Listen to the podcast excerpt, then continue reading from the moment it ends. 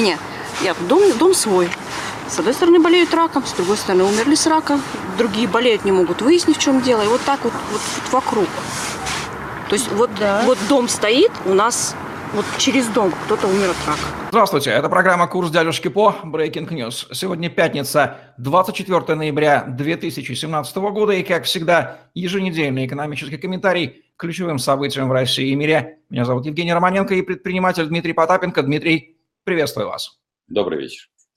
Владимир Путин призвал крупные и стратегические предприятия, независимо от форм собственности, быть готовыми к увеличению выпуска военной продукции.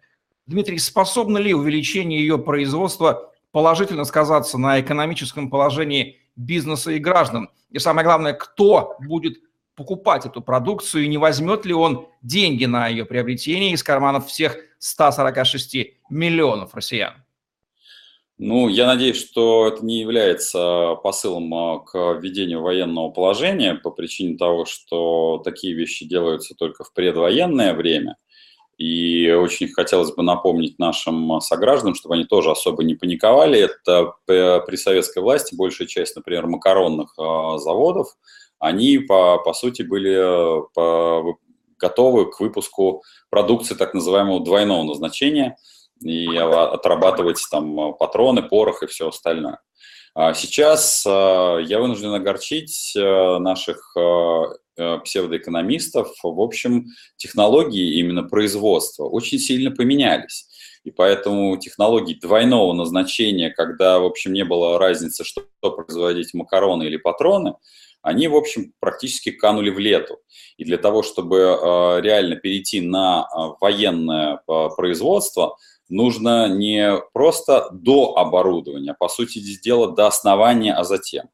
Поэтому говорить о том, что оставшиеся полудохлые производства, которые есть на территории Российской Федерации, смогут быть модернизированы, а, а напомню, в прошлой программе мы говорили о введении налога на модернизацию, то есть завоз нового оборудования и установка его на баланс – а, будут облагаться дополнительными налогами, то, в общем, предприятие это не вытянут. Ну и, безусловно, вопрос логичный, откуда возьмутся деньги, потому что 500 тысяч сейчас дискредитированных счетов, а это всего лишь счета а, предприятий, которые, а, не нарушая закон, поработали с физическими лицами, но на сотрудники банков взяв флаг в руки и кол, начинают, что называется, всех разгонять как чертей и искать э, в черную кошку в темной комнате, при том, что ее там нет, и закрывать всем повально счета, то вот при всех этих вводных говорить о том, что предприятия смогут перейти на выполнение а, военных заказов, на мой взгляд, безосновательно. А, плюс ко всему, деньги-то взять, даже если пофантазировать, что на, вы заплатите налог на модернизацию, вы построите, по сути дела, второе предприятие рядом со своим макаронным заводом. А, кто вам за это платить-то будет? В бюджете денег нет.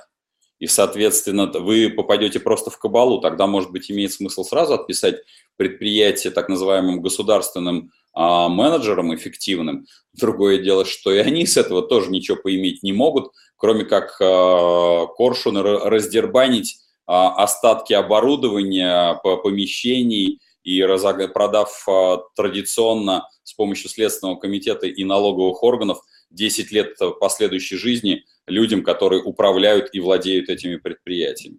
Поэтому посыл, э, конечно, тревожный, сразу могу сказать. Надеюсь, что он не будет реализован в конкретных действиях, а всего лишь останется посылом. И это было всего лишь пиар-акция, поскольку данный посыл и выступление было перед как раз представителями оборонных заводов, а не частным бизнесом. Ну а по поводу частного бизнеса мы еще поговорим выше. Даже без дополнительного производства продукции военного назначения страна уже практически представляет собой одновременно и пороховой склад, и минное поле замедленного действия. Это я к тому, что Эксперты посчитали, что общий объем незастрахованных рисков в российской экономике превышает чудовищную цифру в квадриллион рублей. Это единица с 15 нулями, миллион миллиардов. Причина – ветхая советская инфраструктура, износ которой на уровне 50%. На ее обновление денег, разумеется, нет, но вы держитесь там. Неизбежное следствие такого положения дел – это возможные аварии на транспорте, разрушение жилья и строений, катастрофы по всей стране. И вот выброс радионуклида рутения-106 в сентябре, о котором мы в худших традициях Чернобыльской аварии узнаем только сейчас из европейских, подчеркну, источников, только это подтверждает. Большая часть рисков, разумеется, не страхуется. Нет у нас такой национальной традиции. Предприятия и граждане предпочитают рассчитывать на помощь государства. Дмитрий, если этот пороховой склад и минное поле одновременно рванут, при этом непонятно где и когда на такой огромной территории, в любой момент, какие экономические последствия накроют страну и способны ли государство компенсировать хоть малую толику возможного ущерба? А, Евгений, вы очень правильно упомянули выброс рутения. Я хотел бы обратить внимание наших сограждан. А, здесь а, очень правильно параллель с Чернобыльской аварией не в смысле а, мгновенных последствий, потому что тем, кто немножко знает а, физику, химию, соответственно, а, как распространяется радиация, чем является рутений, может посмотреть, соответственно, какой это изотоп. А, здесь, в, здесь прямой параллели-то вы и не увидите по причине того, что все-таки Чернобыльская а, авария была более жесткой и люди могли получить дозу облучения в доли секунды и умирать, в общем, вот сегодня-завтра. То есть это происходило мгновенно, и это было видно. С рутением ситуация несколько другая. Если вы посмотрите на а, последствия, которые он может вызвать, и через сколько он может вызвать, то я, а, к сожалению, не могу сказать, что здесь имеет смысл, конечно, обратиться. Э, я всего лишь хорошо изучал гражданскую оборону при советской власти. И по моим оценкам, всплеск а, заболеваний различных, э, поскольку никто не был эвакуирован из этой зоны, он должен прийтись на приблизительно на, через полгода, как это не покажется забавно, в момент выборов или сразу после выборов а, Владимира Владимировича Путина на должность Владимира Владимировича Путина – а, вот в этот, а после этого сразу же должен пойти всплеск заболеваний. А, хотел бы обратить внимание к, на поведение так называемой государственной машины. Государственная машина в первую очередь будет замалчивать, рассчитывает, что она компенсирует или пролечит а, наших сограждан, которые проживают в зоне поражения в Челябинске. Это очень сильно наивно. Поэтому Тут спасение утопающих – дело рук самих утопающих. У меня огромная просьба ко всем жителям Челябинска внимательно изучить научные материалы а, по распространению рутения, посмотреть, э, как он накапливается. Причем э, использовать не, естественно, эм, не пропагандистские каналы типа РЕН-ТВ, где, скорее всего, Земля плоская и в целом нами управляют рептилоиды, а все-таки посмотреть именно ученых, причем профессиональных желательно ученых. А, потому что то, что я посчитал, приблизительно через полгода должен начаться всплеск различных заболеваний. И, скорее всего, он будет замалчиваться, как и замалчивается сейчас имеющаяся эпидемия ВИЧ-инфекций. И когда сейчас говорится о том, что сейчас а, закуплено чуть больше препаратов для лечения ВИЧ-инфицированных, а у нас эпидемия ВИЧ-инфекции происходит, то вот э, сравнивая Чернобыльскую аварию, которая в первую очередь замалчивалась, и только потом она закрывалась телами наших героев, другого слова я не применю к, к этим людям, а, которые получили какие-то смешные компенсации, и о них э, забыли очень и очень быстро, вручив по медальке, которую они могут теперь сдать за недорого в ближайшем ломбарде. А ситуация, соответственно, которая происходит при всех у нас а, техногенных катастрофах и замалчивании, которое происходит здесь и сейчас. В экономике для жителей Челябинска это означает, что за свой эм, будущий больничный им придется платить самим, потому что заболевания, которые будут диагностироваться, как говорится, руб против ста, что это будут какие-нибудь ОРВИ. Просто врачам, главврачам спустят, что ни при каких обстоятельствах не фиксировать и не связывать э, вот этот э, пик, более того, этот пик осознанно гасить, не связывать его с той э, техногенной катастрофы, которая произошла сегодня, сейчас, в ноябре. Поэтому я думаю, что мы продолжим, поскольку наши обзоры, э, и нам, жители Челябинска, где-нибудь после того, как они дружными рядами проголосуют за президента Российской Федерации Владимира Владимировича Путина на должность Владимира Владимировича Путина. Надеюсь, что они потом также радостно нам отпишут о здоровье их детей, потому что в первую очередь э, Рутений должен сказаться по его последствиям, то, что я, по крайней мере, считал и, про, э, считал и прочитал на здоровье детишек, которых нужно было эвакуировать. Государство заинтересовалось фрилансерами. Глава Федеральной налоговой службы причислил их к некой серой экономике и посетовал на то, что они, дескать, регистрируясь на известных интернет-сервисах, не платят налогов. Ну, его понять можно, работа у него такая.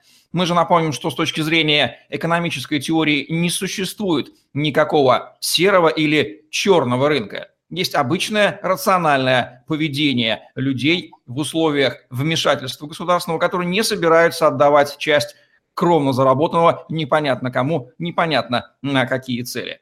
Дмитрий, стоит ли сотням тысяч российских граждан, особенно из регионов, которые для элементарного выживания становятся фрилансерами или заняты в так называемой гаражной экономике, а также интернет-сервисам, которые помогают им находить клиентов, насторожиться, не развернет ли государство против них очередной виток налоговой войны?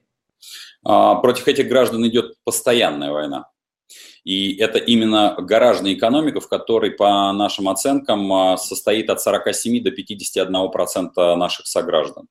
И а, государство, то, что, вернее, мы называем ошибочным государством, ведет постоянную войну.